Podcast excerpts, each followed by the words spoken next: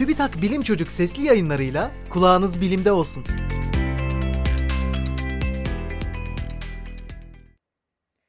Yüzen güneş panelleri. Sakin denizlerde güneşten elde edilebilecek elektrik enerjisinin dünyadaki tüm elektrik üretimine yakın miktarda olabileceği düşünülüyor. Bu nedenle fırtına ya da kasırga gibi şiddetli hava olaylarının yaşanmadığı ve çok fazla dalga oluşmayan sakin bölgeler bulmak amacıyla okyanuslar araştırıldı.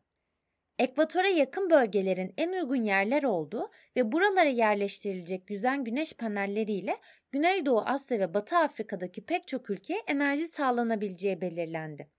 Şimdilik Endonezya ve Nijerya'da bazı okyanus bölgelerine paneller yerleştirilmeye başlandı.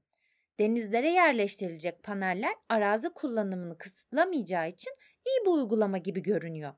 Ancak panellerin tuzdan etkilenmesi, deniz kirliliği oluşturması ya da okyanus ekosistemini etkilemesi gibi olumsuzlukların ortaya çıkabileceği de düşünülüyor.